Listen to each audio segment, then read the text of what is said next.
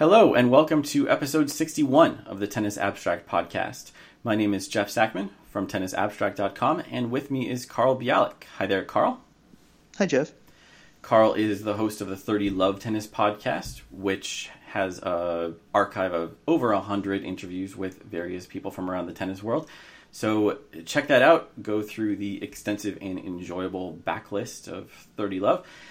And before you do that, we've got about an hour of tennis talk for you now. We just wrapped up the Madrid Masters slash Madrid Premier event. And the biggest result of the week was not the final, at least in my opinion. The biggest result was yet another upset of Rafael Nadal. So now three clay tournaments and three losses for Nadal. This one at the hands of Stefanos Tsitsipas, which to me is even more surprising than losing to Fognini or Thiem. And Carl, let's just start there. we were talking last week. I think it was just last week that Tsitsipas was coming off winning in Estoril. We were talking about that he was really a, a, a threat on clay in addition to hard court. That said, would you agree this is this this is more of an upset than the Fognini or Thiem losses were? Uh, not sure. I I think the big edge here for expecting Rafa to struggle in this match is that it was in Madrid. He this isn't his best clay setting. Whereas Barcelona and Monte Carlo he's owned to a much greater degree. So th- that part surprised me. The other thing, if we can get into the nature of the upset, is just that it, this one was much closer. I mean, he was he was pretty much dominated by Thiem and Fognini, and in this match he was he was very much in it uh, to the end and in some measures outplayed Tsitsipas. So I guess in those two ways I'm I'm less surprised, but certainly you know this is not someone who's beaten him multiple times on clay coming into the season or ever. So yeah, pretty surprising. Yeah, you, point out that it, was a really close match. I I think I have the number right that Tsitsipas won six fewer points than Nadal. So this is what we sometimes term a lottery match with total points won under 50%, dominance ratio under 1. So Tsitsipas won a lower percentage of return points than Nadal did. I'm not sure how much to read into that in this case because uh, Tsitsipas was really bad and or Nadal was really good for the last four games of the second set. If you take that out, then it's still a close match. But apart from those four games, Tsitsipas wasn't playing somebody like, like somebody who lucked into a victory. I think it was a little bit tilted in his favor. Uh, but imagine had let's consider two hypotheticals. One is that this same matchup is in Rome. Uh, on a slower clay surface, do you think Tsitsipas has a chance of pulling off the same upset? Yeah, maybe eighteen percent. Eighteen percent. That's pretty low. I mean, what what would what's the corresponding number for Madrid now that we have seen it happen in Madrid?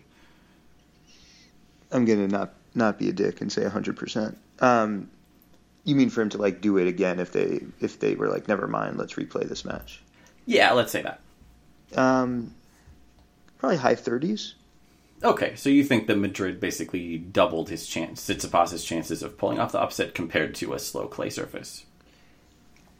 Yeah, I mean, I I haven't seen the numbers. I did see enough matches in Madrid though to think this this was even for Madrid maybe a fast year. But yeah, I mean, we, we've seen lots of results in Madrid that haven't lined up with the rest of the clay season, and and players who have thrived there much more than elsewhere. So um, that's my that's my intuition. It's interesting. I, I think that that intuition is pretty widely shared, and for good reason, with the altitude in Madrid changing some of the results there. On the other hand, I saw an interesting tweet this morning. I now that I'm thinking about it, I can't cite it. I don't remember who it came from, but someone pointed out that Djokovic and Federer both won Madrid the year that they got their Roland Garros titles. So you don't want to read too much into that, but maybe some of what we're seeing is players when they're when they're hot having a good clay court season, not entirely the influence of the altitude. Yeah, although you might say the biggest influence on the years in which the, the two of them won their Roland Garros titles is that they were years when they didn't have to play Nadal. Well, there is that, sure. that's always the big factor. So with the Tsitsipas Nadal matchup, the other difference between Madrid and Roland Garros, besides the the surface or the conditions itself, is that it's best of five, and this was a match that had a lot of ups and downs. I mentioned the four games at the end of the second set. Um, Nadal looked great then. Tsitsipas looked a lot stronger at, at times in the first, especially at the tail end of the first, and at times in the third had they kept playing and, and, and played a best of five match, do you think that Nadal would have pulled it out?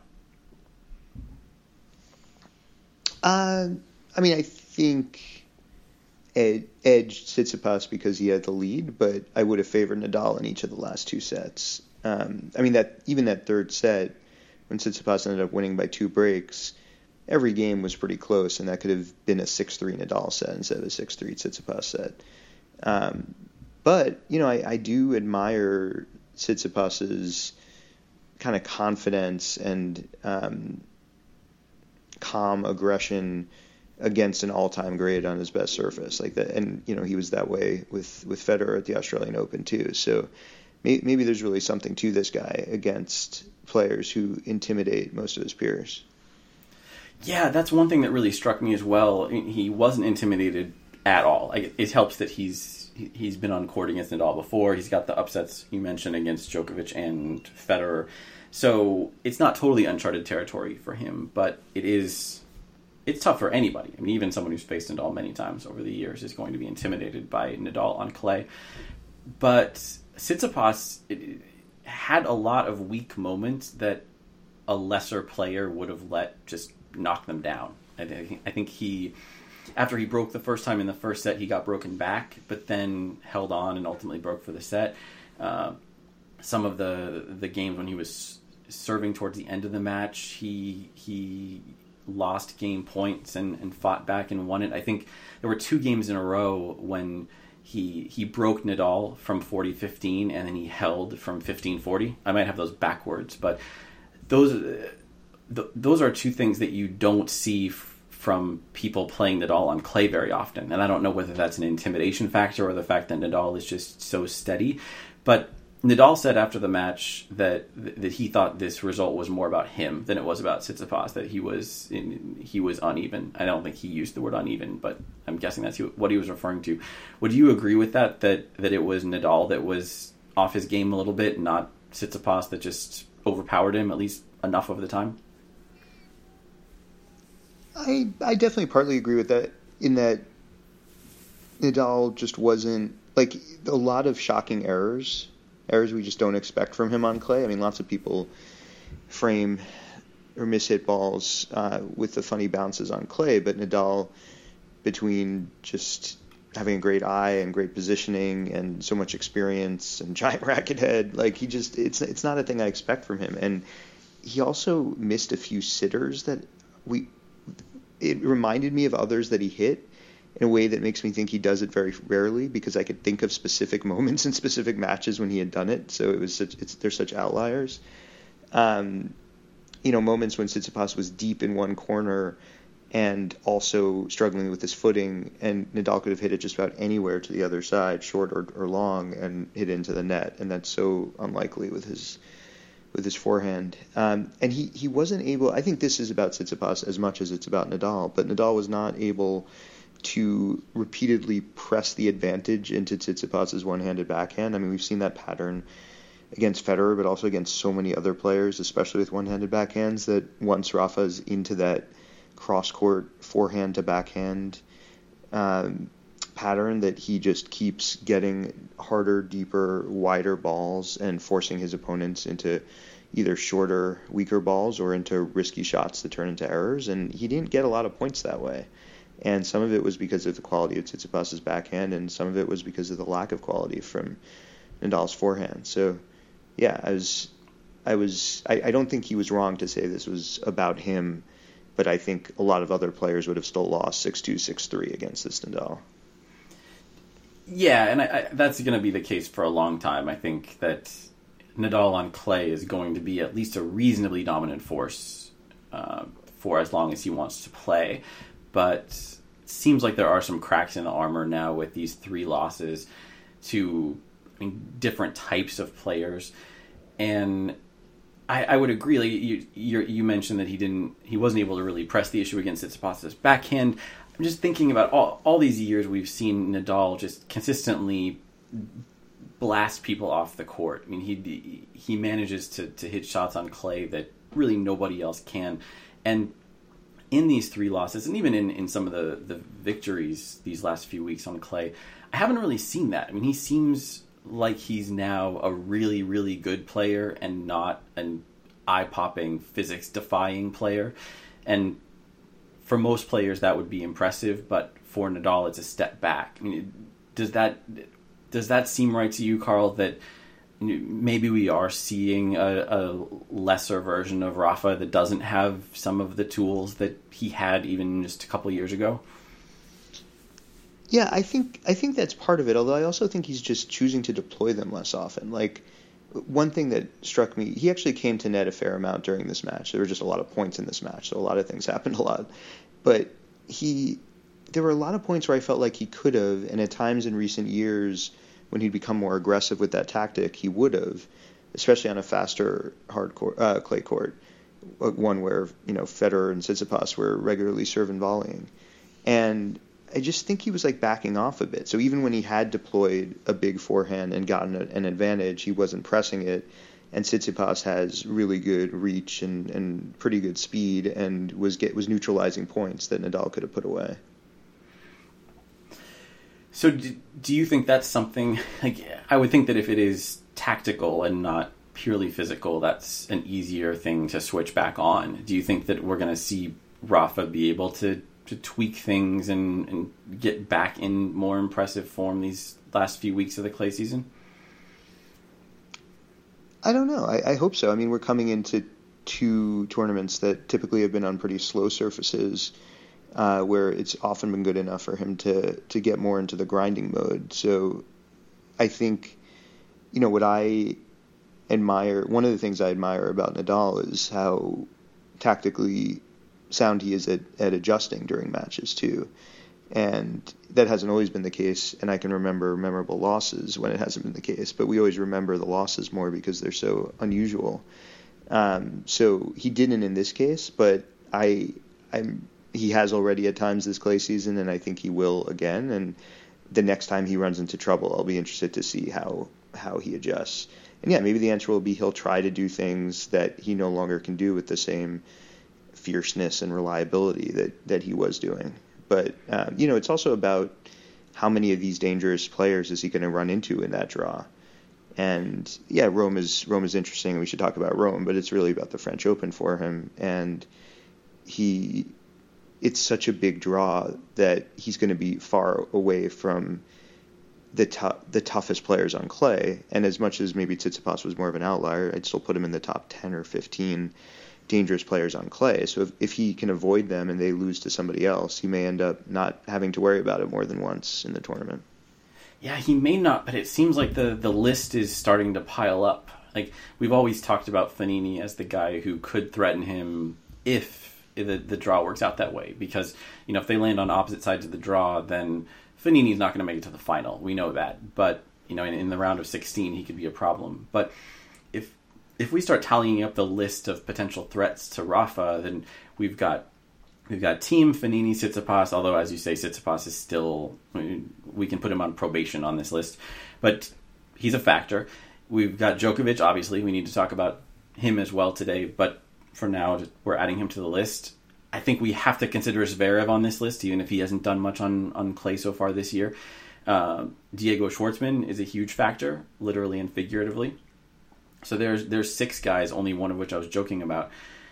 And I mean, once you start talking about five dangerous matches in the draw, then I mean, don't you think that the luck's about to run out? That he, he's gonna run into somebody like a, le, a legit threat in you know, maybe the third or fourth round that could finally end his Roland Garros run? Uh, sure. I mean, I, I do want to you know put the losses in the context of like what the question that you asked earlier of like what probability would we give to that matchup again, and even just in Madrid, let alone in in the French in the French Open, best of five, a court a Nadal's own giant center court. Um, you know, I think of the very pre, the very uh, last match he had played before losing to Tsitsipas. He beat Wawrinka 6-1, 6-2. And after that, watching that match, you'd say, well, Wawrinka, that's not the Wawrinka we know, etc. But here's Wawrinka who's grown his rank, who's risen in the rankings rapidly uh, recently, who's won the French Open before, who's beaten Nadal on clay. You might think that is a that is a scary match, not a match in which Nadal is never threatened and loses three games. So. Um, even if there are two or three matches we circle at the French Open, I'd still favor Nadal in maybe almost all of them. I mean, we haven't talked about our champ yet, and right now he seems like he might be a better bet. But uh, everyone else, I, I still think Nadal's the favorite. What about you? I think so too, and that's the next question I was going to ask. Like the, the I think this is a few weeks running now. I've I've asked what, whether Nadal is still the French Open favorite, and if he is, what needs to happen to make him not the favorite anymore. So I'm going to officially move this from an annoying, repetitive question to a regular feature of the show, which makes the, the same repetitive question acceptable. So you say he's still the favorite. I think he is too. And I realized after uh, uh, making the show notes last night, thinking about this this latest upset, that I'm not sure anything can happen to dislodge him as Roland Garros favorite until somebody wins a match against him at Roland Garros. Like if, if he, I guess if he had lost to Leonardo Mayer in, in that match in Barcelona, if if he loses a similar match in Rome, then yeah, we'll have some serious questions. But but even then, like we've seen him fail to win a title, lose three. Are they all semifinals? I think they're all all three semis. Yeah, all three semis. Let's say that I haven't even looked at the the Rome draw yet. So let, us say he he loses his first match in Rome to a qualifier. Uh, at that point, is Djokovic now the Roland Garros favorite? And Djokovic doesn't lose his first match to a yeah. Let, let's actually let's take the the most extreme scenario we can come up with. Djokovic wins Rome without losing a set. Nadal loses in straight sets to a qualifier, perhaps Casper Ruud, although they're not going to play in the first round. But let's let's say Casper Ruud beats him in straight sets. In that scenario, is Djokovic the Roland Garros favorite? Yeah, but I mean, I think it's it's switching two probabilities that are already very close. So so they're like twenty one and nineteen or something, or twenty five and twenty three percent to win the title, right? Yeah, that that seems about Right. Yeah, probably maybe for me, maybe more than like twenty one nineteen. Yeah, that that's that felt low. I've just looked at so many WTA forecasts lately. Um, 21's high on the WTA these days, but sure, like usually in in my forecasts, the a slam favorite is in the low 30s. So if you have co-favorites, then they're probably not that high, but maybe these two guys because they're they're so dominant on this surface, maybe they they should be like 30 and 29 or something like that. Um, but you still think like most extreme scenario pro Djokovic, bad for Nadal. Then in that scenario, Djokovic is the narrow favorite, but Nadal is still your close second favorite. Yes. What about you? I think Nadal's still my favorite. And I guess the the one thing that would change that is a if there was some evidence that Nadal had an injury. Like we know he has his nagging issues, but I, I don't think there's a, a, major injury factor in these last losses. But I guess there's two ways to look at this. One, if, if yes, something does come up where he's he's going into the tournament hobbled. But the other question, this is something that I think you've mentioned a few times in the past, that if you see a series of unlikely results, then one of your hypotheses has to be that the guy is injured. So it's not that it's not that we're seeing this smooth, slight downward trajectory of Nadal finally aging. It's more that there might be something nonlinear that happened that we're expecting to be gradual in the results, but it's not going to be gradual because it's you know a bum knee or something. I guess we we know he has a bum knee. We just don't know how bad it is at any time. But if if there is something like that, then maybe we're not hearing about it. But every surprise loss makes it more likely there's something we're not hearing about. So it's tough to know how to quantify that. We kind of have to use Elo or something like it as our default to interpret all this data that we we can't make sense of, especially if we don't have it. But I guess that's what I would start to wonder about is if if there's going to be a surprise third or fourth round withdrawal like we saw a few years ago. Um, that's the one thing that would cause me to tilt more in Djokovic's favor. But I feel like a reasonably healthy Nadal, it's it's Nadal at the French Open.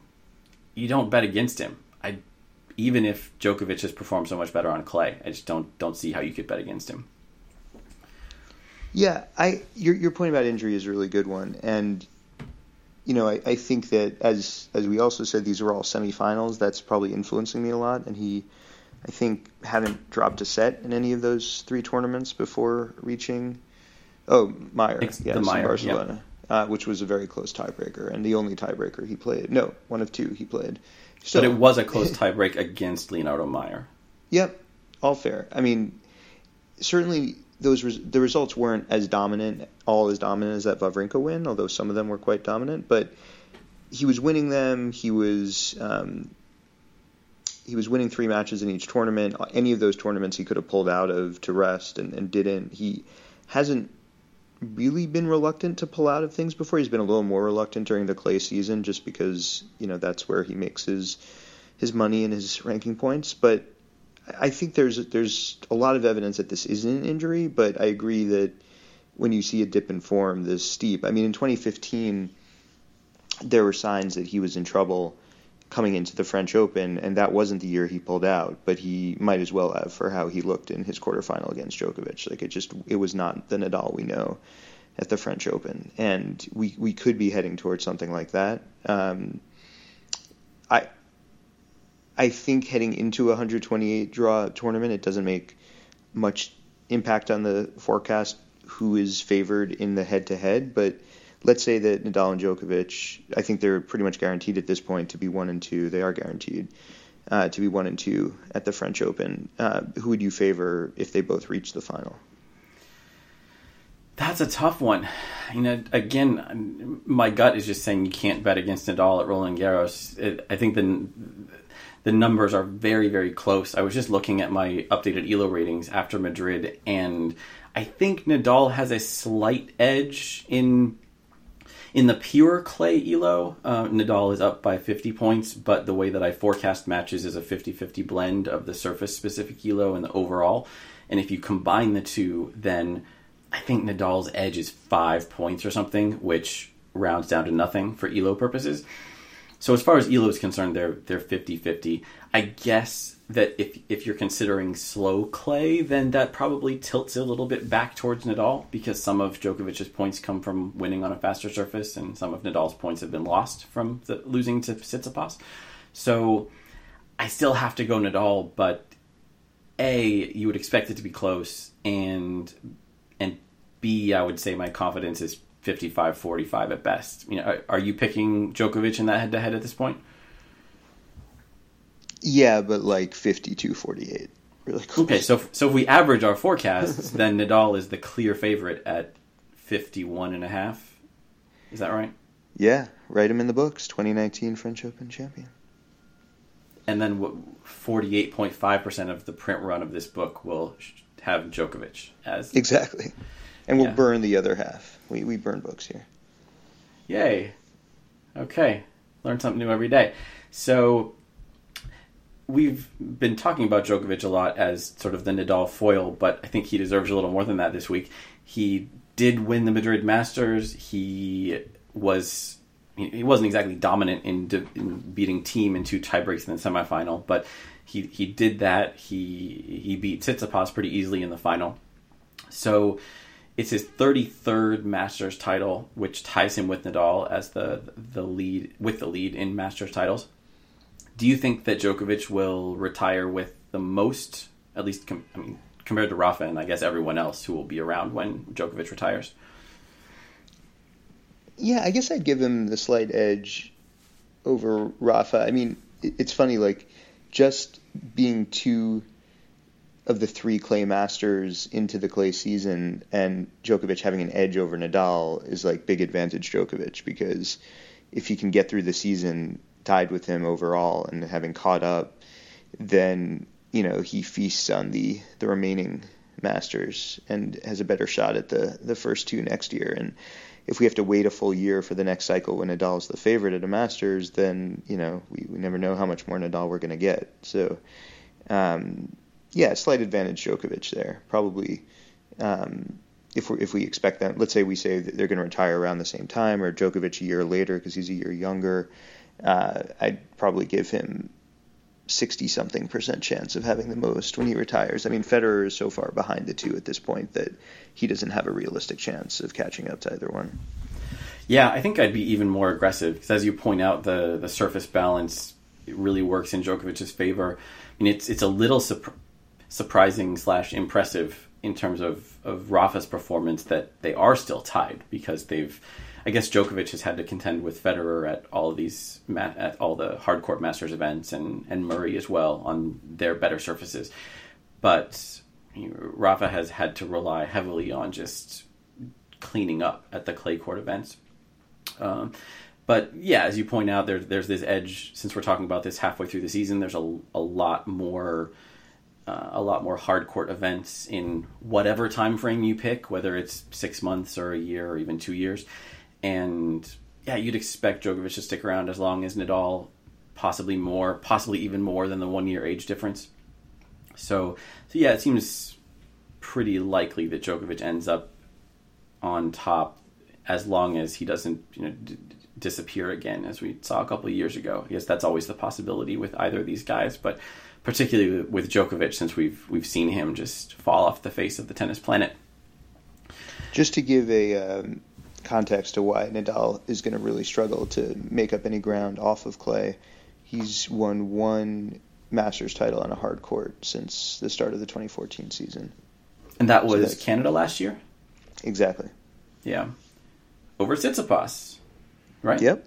Yeah. Um, that was I, I was already with a what I thought was going to be a super cool stat because Tsitsipas had a uh, had the lottery match win against Nadal here in Madrid, so he, he won fewer than 50% of points. The match against Federer, he won more than 50% of points in Australia, but his dominance ratio was below one. And I was remembering the Zverev and Anderson matches from Toronto that were also dominance ratios below one. I think both of those were under 50% of points won as well. I got those confused with the Djokovic match, and I was thinking, not only has this guy beaten Djokovic, Nadal, and Federer, but he's beaten them all with sub one dominance ratios. But that's not quite the case. Only Federer and Nadal. He he had. Jeff, I went through that same cycle early in the episode. All right, so your but, two leading proponent, proponents of dominance ratio are are misusing it in our memories. we, we we're remembering it to to reinforce narratives that that we want. But you know, just to say that he's won close matches against all three, who who does that um, remind you of among young players? Nick Kyrgios. Nick Kyrgios, yeah. Is is Tsitsipas as clutch as? I, I, guess he didn't show up as nearly an outlier as Kyrgios did in your recent analyses in terms of stepping it up when the points matter more. But um, he seems to at least have a knack for doing that occasionally in big matches. Yeah, he does, and I, I, don't think I looked at him at all. I, I, think we discussed this on a previous episode, but the the analysis I did of, of Kyrgios looking at his performance at various point scores is it was so computationally intensive that I didn't run it for everybody. So I should do that for Tsitsipas. I wouldn't be surprised if it if it turns up a little bit just based on these few results. Uh, I do want to go back to Djokovic a little bit more, but since we're back on Tsitsipas, in the updated ELO ratings, he gets a huge boost from beating Nadal on clay, as one should. And as a result of that, he's up to number five in the overall ATP ELO ratings. Just looks like he's all of 3.7 points ahead of Daniil Medvedev. So not overwhelming, but still sneaks into the top five. That puts him ahead of guys like not only Medvedev, but Nishikori, Zverev, um, Del Potro, Cilic. I, mean, I guess that that's most of the top guys these days. Do you do you buy that that Tsitsipas is now a, a top five level player? Well, I think when we've talked about him before and where to rank him, I've given the caveat of, well, some of his big wins, some of the ones that got him these points are were really close. So I'm not sure how predictive they are. Um, but he keeps he keeps winning big matches, so it's starting to make a little more sense to me. Um, he is a threat on at least two surfaces. We haven't seen much of him on grass, and you know there are big drop offs from from the very top, so it is pretty tight um, right around him. And yeah, I think I think it's credible. I mean, he's definitely earned the top 10 and once you're in the top 10 you're pretty close to the top 5 yeah and we are kind of in flux in that group behind the big three according to elo anyway Thiem is the clear number four but after that it's it's a pretty tight cluster with Tsitsipas, Medvedev, Nishikori, Zverev somehow Roberto Bautista Agut he's number nine I, I don't know where that came from except I guess beating Djokovic probably helped in January uh, but we, we saw in Madrid that Tsitsipas beat Zverev. That was a an, another quality match this week. We've touched on Zverev a, a, few times in the last few weeks, and he's we're kind of waiting for him to reassert himself, but he has failed to do that. And this is this is a match that I would say he should have won against Tsitsipas in Madrid. At this point, would you do you think it's right to put Tsitsipas ahead of Zverev in the rankings? Yeah, I mean, I just think Zverev's 2019 has not been good. It's been a lot worse than his 2018. Um, he doesn't really have, you know, like a, a big win. Uh, he he ended last year on such a high note that it, it's surprising, and we shouldn't forget that. That wasn't that long ago. It's certainly being factored into the ratings, but he's pretty much done nothing but fall since then. Um, he, he, I mean, if we're talking about players who might have an injury we don't know about, Zverev should come up just based on how disappointing and weird his results have been this year. Yeah, um, it it has been a surprise and, like you say, a disappointment. So maybe he'll turn that around. He's won Rome before. Maybe he'll do it again this year. But yeah, I feel like we we I keep saying we're going to talk about Djokovic and we end up segueing back to something else. Uh, huge week for him I mean, I'm not sure what else to say besides the fact that he's he's he's looking good. Do you think that he's he's a lot more vulnerable on the slower clay than he is in Madrid, where he pretty much cleared the slate against everybody he faced? No, not necessarily. He's done well at Rome and the French Open before, so he's won Monte Carlo. Um, I think he's he's really smart about playing playing on slow clay and, and adjust his game um, as much as it probably pains him to step back a little bit.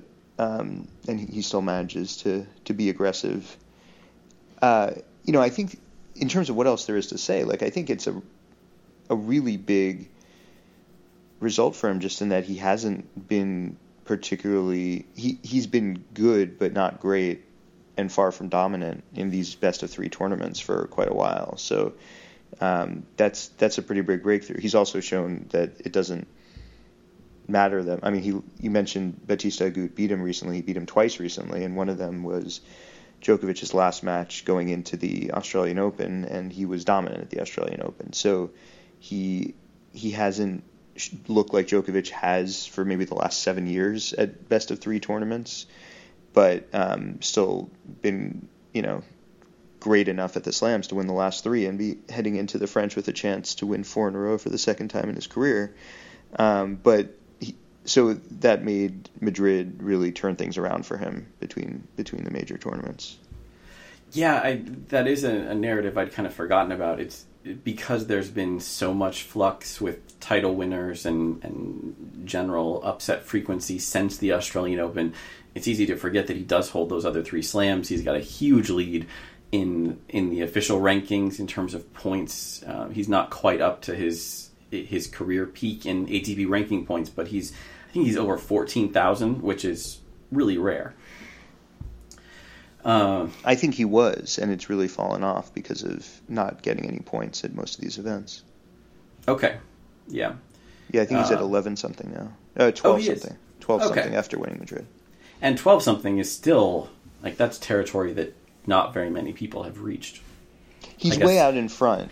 On the other hand, like you know, if he loses Wimbledon and one of his top rivals wins it, then um, that that narrows quite a bit. True. Yeah, there will be a lot of points at stake in well, even just the next two months or so with with Wimbledon falling under that umbrella. Um, I guess there are a lot of points at stake in these Masters events, but it feels like that things really ramp up once we get to the, the two slams back to back in the early summer. So, lots to watch for in Rome, and one more guy who we haven't really talked about yet is Roger Federer. And he played Madrid. We talked about it a couple times in previous episodes, didn't expect a lot from him going into Madrid, but got to the quarterfinals, played a really tight match against Dominic Thiem. I think, did he have match points he had a few match points in the second set tiebreaker, yeah. In fact, it was so close that in our show notes you have Fed defeats Thiem. and those are show notes that I wrote yesterday, so I have no excuse whatsoever. Um, it's just a prediction you're making for the French. Yeah, I think it's just because the the D and the V on my keyboards are very close to each other. Fair. I'm not. I'm not sure. So so yeah, he defeated Thiem in the first set, and a smattering of games after that. So uh, maybe because he played so well, he decided to enter Rome, and that was not on the schedule. I mean, it, the way that the ATP entries work, the top players are automatically entered in Masters events, whether they intend to play or not. That's up to them to withdraw. Um, so he was on the list. It was just expected he would do the formal withdrawal at some point. I think Damir Dzumhur was the guy who was on the bubble, is kind of waiting, fingers crossed, that Federer would pull out, but he didn't, and Dzumhur had to play qualifying. I'm not even sure whether he succeeded in qualifying, but I'm guessing that's not as interesting to most people as Federer himself. So Federer is going to play Rome. Do you expect much from him here, having seen him play well in Madrid? Uh, yeah, I mean, I think I would favor him against. We were talking about these cluster of players, maybe a growing cluster who can threaten Nadal on clay, and most of them I would favor against Federer on clay. But he he looked like he could beat just about everyone else. Uh, I'm not saying he definitely would, but uh, he looked a lot more comfortable and impressive than I expected.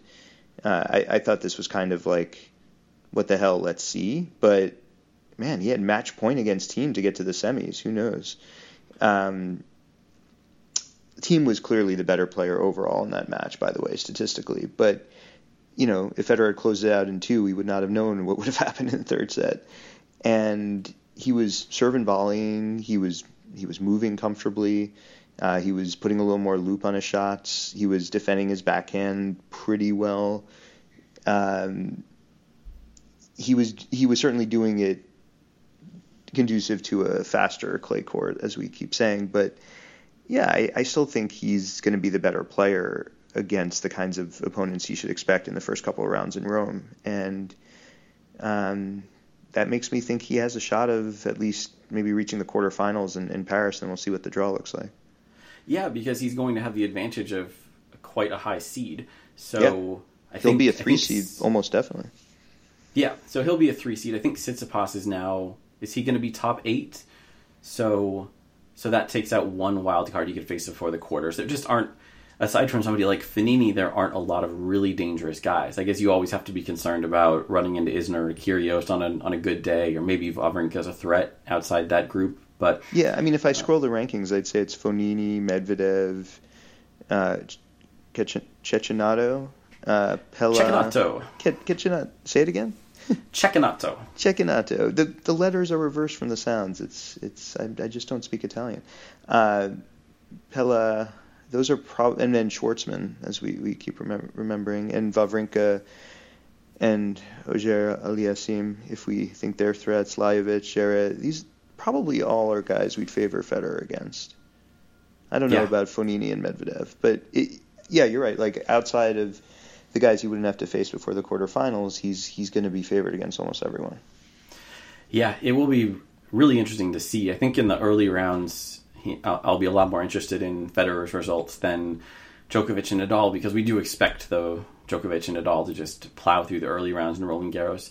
Although maybe we have a little bit more reason to pay attention to, to Nadal and how he fares early this time. But um, but yeah, Federer could could really be a threat. Um, so I, I, we only have about 20 minutes left here, and I do want to talk about the, the women as well. But before we get back to the, the Madrid results, one other name, since we're talking about people going into Rome, is Serena Williams, who we haven't seen on court. She hasn't played since the Australian Open, has she? Or did she play in Indian Wells? Um, I think in both Indian Wells and Miami, she won a match and then either retired or withdrew. Exactly. Yes, that's right. So, so we saw her a couple months ago. Haven't seen her since. Haven't seen her on clay, but she is playing Rome, and I, have been going back through some old Premier finals to add those to the match charting project, and and watched three of her finals. I think from 2012 through 2014, one in Madrid and two in Rome, and I was really struck by how she doesn't have to really change her game for, for clay. I think she's had more success later in her career because she got more comfortable on clay, but it didn't really mean changing tactics. It just meant not struggling to deal with the surface. And I mean, she was varying degrees of dominant in those matches that I was going back through and charting. And I, mean, I think you'd have to see her as probably not the favorite, but a major factor in this tournament. I mean, do you agree with that, Carl? Yeah, absolutely, um, and and probably someone we're going to watch more than just about everyone else. You mean as we'll be more interested in watching her matches? Yeah, exactly. I mean, besides Simona Halep and Aryna Sabalenka and Monica Niculescu, sure. And Kiki Bertens. And Kiki Bertens. Yes, good segue. So the Madrid women's final was Kiki Bertens against Simona Halep. I think Bertens made the final last year. Uh, has really just steadily improved since. It's, it's really impressive how she's how she's climbed the rankings now. She won Cincinnati last summer. I, mean, I remember a year, two years ago, we were talking about her as sort of a dark horse threat on clay. Um, not only has she really emerged performing well on clay, but also has improved her hard court game as well. But this is, aside from all that, this is another step forward. Her first Premier mandatory title, beating Halep, maybe not easily, but it, it wasn't a super close match. Um, I mean, should we start talking about Kiki Bertens as a Roland Garros favorite? A favorite? Uh, well, I guess a. Fa- I don't know what a favorite means. I'm asking you a, a, overly vague question, so you can say interesting things that I have not immediately prompted. I'll try. Um, yeah, I mean, I think she's probably. The WTA rankings are so tight, as always. Um, recency bias, sure, she's one of the five favorites. Um, maybe, maybe even higher than that. I mean, it, it is, yeah. It, there, there's like the constant push and pull in my head with the WTA going into a slam of do we care about past slam results only or especially even though slams are also played best of three um, so you know she had a really really good run in madrid so recency bias it maybe feels fair here like she beat let's see three slam champs uh, two of whom had won the french open no, four Slam champs, two of whom had won the French Open, and then another had made a French Open final. Uh, three players in the top ten. I mean, just like a really good week in which she won all six of her matches in straight sets. So maybe just from that week. I mean, we've talked before about sort of great weeks on the WTA, and, and Bencic has had a couple. Uh, this seems like it's got to be one of the one of the great weeks of the last couple years in WTA. Yeah, I think that's fair. Uh, I think they said on the broadcast this is the first time that that a woman has won Madrid without dropping a set. That only covers so much because it hasn't existed as a top level tournament for that long. But still, even if it's only I don't know seven, I'm not sure how far it goes back as a as a clay court tournament this time of year. But still, it's it's quite impressive. Um, if if you're saying top five favorites, I guess we have to put Simona in the conversation. Definitely Petra is one of the favorites. Who else is top five with Simona, Petra, Kiki? you know, Elo still really likes Muguruza. I guess his past clay results are are still boosting her, but I, she's not in my top five. Um, yeah, it's kind of a toss up after that. I mean, Svitolina's up there. Uh, and Svitolina, I don't think we have a lot to say about Svitolina at this point. She she lost her first round match in Madrid to Pauline Parmentier, but she is the defending champion in Rome, and if she backs that up, then I, she goes into Roland Garros as top five favorite. I think. Yeah. I mean, I don't know what to make of Sloane Stevens right now. She's definitely slumping, but she uh, she did all right in Madrid, and she she did reach the French Open final. So maybe she's my fifth. I don't know. Yeah, ninety percent of Sloane Stevens' career, we could have said she looks like she's slumping, but she's ended up with some pretty good results coming out of those slumps. That's the difficult part is predicting when that will happen. Um, one thing I I noticed with with Kiki Bertens, thinking back to I think it was just last week we were talking about Johanna Konta making the Rabat final. Uh, Konta is not someone we really talk about on clay too much, but we were discussing how how maybe we we got we and or the British press got too excited about her as a late bloomer, climbing the rankings um, later than most players do, and she and Kiki Bertens are almost exactly the same age. Konta is six months older, and they're. I don't want to make this too tight of a comparison because there's tons of differences, but Bertens is similarly a late bloomer. She didn't break into the top 50 until about three years ago. Just broke into the top 10 last fall. So here she is as a 27 year old, and we're talking about her as a favorite. I mean, do you think that? I mean, we were talking about Konta in the context of her fall from being a top 10 player and a consistent uh, as a consistent favorite at these types of events. Do you think that that Kiki Bertens is is is less likely to, to suffer the kind of downswing that we've seen from Johanna Konta?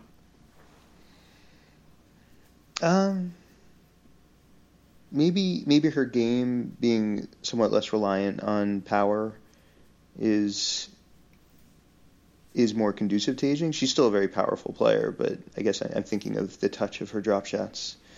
Um, and she doesn't. She, she is a she's a very powerful player, but she doesn't. She's not like a top of the charts aggressive go for broke type player. Like she right she hits hard in the direction of the corners. She doesn't hit hard right onto the corners. Yeah, and I guess I've been inconsistent about which style I think ages better, but um, and, and I may be, uh, you know, assuming that there's something stylistic about Konta's slump um, when, when there might not be at all. Uh, another thing that maybe favors Bertens here is just that she has shown more results on on hard and clay. Like she's pretty consistent and um, that gives her more more opportunities to have big weeks. Um, but I don't know. I mean, predicting aging curves, you know, it'd be it'd be interesting to like put our hands over aging curves of players without their names and, and guess what what's going to happen next, and we can get all the stats on them we want. And my guess is we still wouldn't have been very good. Yeah, I I think you're right about that, and maybe that's a feature we should bring back to the show. We did a couple where I I described a player without telling who it was and and let you guess where they ended up a year or two down the line or who it was, things like that. And it's not an easy task. it's really not. So I, I, think when we when we try to do it, talking about a player like Konta or Bertens, we're we're bringing in a lot of a lot of extra stuff that isn't necessarily useful for forecasting. Um, whatever our, our biases are about that player or that type of player or how much we've watched that player lately in the case of Kiki Bertens. So it's it's it's tough. You, mentioned Belinda Bencic and her great week. I think that was in Dubai, maybe Doha a few months ago. And Bencic won a set against Simona Halep. She was the only one to do so before the final against Bertens. So Bencic won the set against Halep. Ashley Barty uh, played two close sets against Simona Halep. And maybe this is getting a little a little circular because Simona Halep might not have been playing great this week since she ended up losing in the final. But Barty and Bencic are two people we've talked about recently as players playing really well on hard courts whose games haven't in the past translated that well to clay. Would you, do you think that these two results are should make us a little more optimistic about Barty and Bencic on clay courts? Yeah, I'd separate the two. I think I'm more optimistic about Bencic, both because she made the semis, beating number one Osaka along the way. Granted, Osaka we didn't even mention as one of the top five clay contenders, so maybe not as big a win as it looks. But also, you know, this was the fourth clay event that Bencic had played. I mean, she was playing basically every week since the start of the clay season, and that stretch included a quarterfinal against in Charleston and a, a close loss to Bertens in Stuttgart. So pretty good um, start to the clay season, but especially like a real commitment to the clay season and getting a lot of matches in ahead of the French Open. And you know, Barty had Madrid was her debut. It was a really good debut, really strong. Um, in getting to that quarterfinal, playing Halep close, um, but just less less so far to show on clay and less less time spent on it. One point that the commentators made during the Barty Halep match is that we probably should give Ashley Barty a little bit more leeway because she played her Fed Cup tie a couple weeks ago in Australia. So she might still be, I mean, probably not right now, but maybe in the beginning of the Madrid week, she might have still been dealing with jet lag from that. Yeah, I mean, as much as I love Fed Cup and Davis Cup format, a traditional format for many things, um, make, making top players go play on hard courts in Australia in late April is is cruel, and it's an incredible. I mean, that was that was an incredible tie with great players. So shows their commitment to the to the event, but it's it's probably at quite a bit of personal cost, as you point out. Yeah, and you got to feel especially bad for the Belarusians because it's one thing for the Australians to go play a home tie, uh, is they get to go home, or at least they get to go to their home country. Uh, they've chosen, or at least their captain has chosen to go there, but the Belarusians probably would have preferred mostly anything else other than a trip to Australia right before the clay court season started. So, like you say, credit to them for making the trip, but yeah, it's a, a bit of a strike against the the Fed Cup system, the home and home system. Um, let's see. So we've got our favorites going into Roland Garros. Rome's going to be interesting to see if Svitolina is able to recapture some of the form that has worked for her so well at that event in the past. You added one note that uh, we've got to talk about in the official Tennis Abstract podcast, Doubles Ghetto, um, otherwise known as the last five to seven minutes. So, Marco Cecchinato um, is involved in a pretty impressive losing streak 16 sets lost in a row with five different partners. And do I have this right? None of them even got past 6 4? That's right. So pretty futile stuff. I, I, wrote something, I think it was in 2016, maybe early 2017, about Albert Ramos. Um, he had a really equally impressive doubles losing streak. He lost 21 in a row. I'm actually not sure. Maybe he lost more, but when I wrote it, he was up to 21 losses in a row. Um, and we have to, as an aside, give our thanks to Peter Wetz, the friend of the podcast, who is doing a great job keeping up with these records on the the double circuit. Um, this isn't something that the commentators talk about very much. Doesn't show up on on tennis.com very much. So Ramos and Cecchinato kind of fit the same mold. They're they're clay court specialists, pretty. I think pretty weak serves in both cases, so not the sort of thing you'd normally associate with doubles prowess. Do you think that's what's going on? The, their game style just doesn't really work in doubles. Maybe. I mean, some of the double specialists who have had a lot of success, you can be described as fitting that mold. Like I'm thinking of Marc Lopez, certainly going to be the weakest server on court in most configurations, and doesn't come to net as the server, although he's got a really good net game. But he is such a smart doubles player, with so good with his ground strokes and with his with his net game.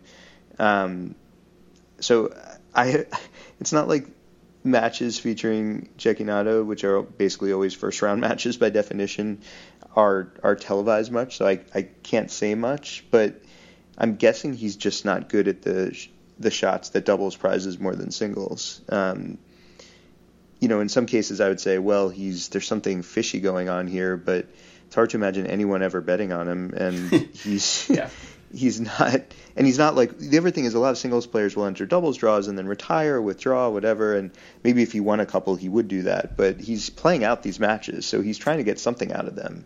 You know the other possibility is hey it's like free practice against professional tennis players i can like try different stuff and see how it goes so that wouldn't be such a dumb strategy for a singles player playing doubles but i don't know if that's what's going on yeah, uh, any enterprising journalists out there on site, I'd love to hear more about why these guys are playing doubles. You suggest one good reason, just having more match practice. Another one is simply the prize money. I mean, if you can get into the draw and you can play one match and take home another few thousand euro, then uh, I'll I would take that job. I would probably lose even faster, um, being not a professional tennis player or very good at doubles. But it's not a bad deal. So maybe there's something there.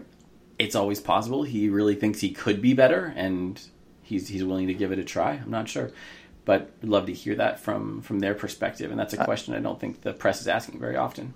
I want to also hear about why their partners are playing with them. That's a, that was sort of the joke with Ramos too. Like, who who are these guys who keep willingly signing up for the first round loss? And that's something that I first started wondering about when we were talking about David Marrero a few years ago, when he got in some he got in some hot water first because there was suspicious betting movement on one of his mixed doubles matches in Australia, and then he got in hot water because he responded to that by saying he wasn't throwing the match, he just felt bad hitting hard against women or something like that. So he went from being a possible uh, match fixer to a probable sexist, and I'm not sure which is worse in the current um, current climate. Um, I think he, the two weren't mutually exclusive. Well, that's true too. Yeah, he he could be both, but in that case, he was often playing with quality partners. Like, I guess no one's really looking at mixed double stats since I don't really know where you'd even look for mixed double stats, but at least it seems like these these clay court guys who aren't good at doubles, they they do seem to pair up with each other. Like not always, but Ramos had many of his matches with Paolo Lorenzi, who had lost a lot of matches with other partners as well. Uh, but with mixed doubles, it's so often just a, a single pairing or a pairing for a couple of slams that it seems like a lot of women were wasting a good mixed doubles opportunity to play with this guy who was good at men's doubles, but maybe never really had a chance in mixed doubles because the, the results did show he was extremely bad. So you wonder how, how much the, the pairings are done intelligently or if it's just players who they got to get in somehow and Cecchinato has a high enough singles ranking that he could be their ticket. Maybe that's maybe it's just their only option. So Anything else, Carl? We've got a couple minutes left, but any anything going into Rome that we should mention before signing off? Well, I I, I found interesting your note toward the bottom about the the format, and I mean, we might have even discussed that on this podcast at some point. That the, both Madrid and Rome were talking about expanding to 96 player draws in singles on the men's and women's sides, and apparently have not. Um, maybe we don't have much to say about it. I, I looked, and I, am guessing you looked too, and there isn't much out there, but it does seem like maybe players were opposed to the idea. Yeah, I'm curious. I, I would like to hear more of an official reason why it didn't happen or when it was decided. Because yeah, I, I did do a bit of research and confirmed that in in 2017 there was an announcement that starting this year in 2019 Madrid and Rome would both be two week 96 player events there weren't a lot of details about what would happen to the schedule. Like if, if there'd be tournaments that would go away or the clay season would start sooner. I guess it can't start much sooner because of Miami. But th- there weren't as many details as you would expect there to be. But now, here we are in 2019. Obviously, it hasn't happened. I I believe there's an official ATP schedule out for next year, 2020, and Madrid and Rome remain one week events on that schedule as well. So it seems like it's just been consigned to the dustbin of history, and maybe we'll never hear an official statement about it. I suspect that maybe the players were were opposed, but I think the players like the multi week events.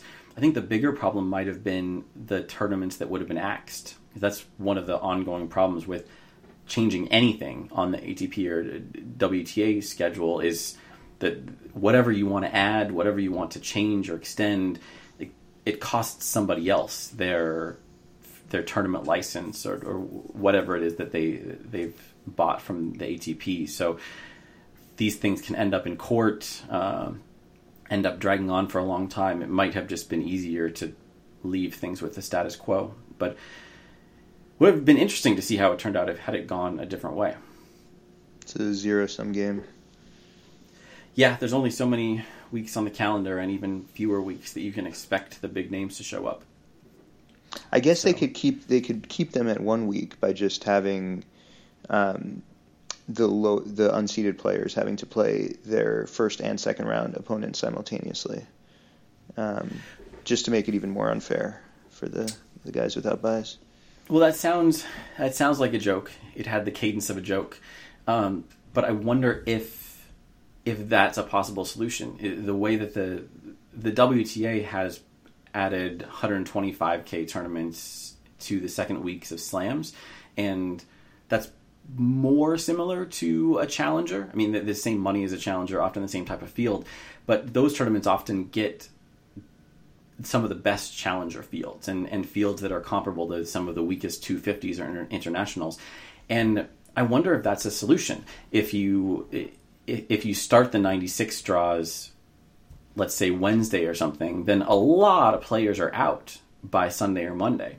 And if you are a little bit flexible with who can enter and, and when, then you could have a really quality 250 or WTA International the second week of, of a 96 draw. The losers uh, bracket. Basically, yeah. And the, the losers, I mean, it's a consolation bracket taking all the second or even third round losers is going to be really good compared yeah. to some of the events at the same prize money level. So, anyone from ATP or WTA listening, that's that's my tentative recommendation. I'd love to see that. Always in favor of more tennis, even if it's 125Ks. Just archive the matches. Anyone from WTA listening, it's great that you archive all the matches on WTA TV. It is not great that they disappear after three days. It is especially not great that you don't archive any matches from 125Ks. It's great that you stream them, but I'm often not awake or interested at the time that a 125K final is happening in China. So please archive them. It would be great. And thanks for listening. So, Carl, as always, thanks for joining me. My pleasure, Jeff. Thanks everyone for listening. Enjoy the Rome Masters, and you can expect another episode around this time next week. See you then.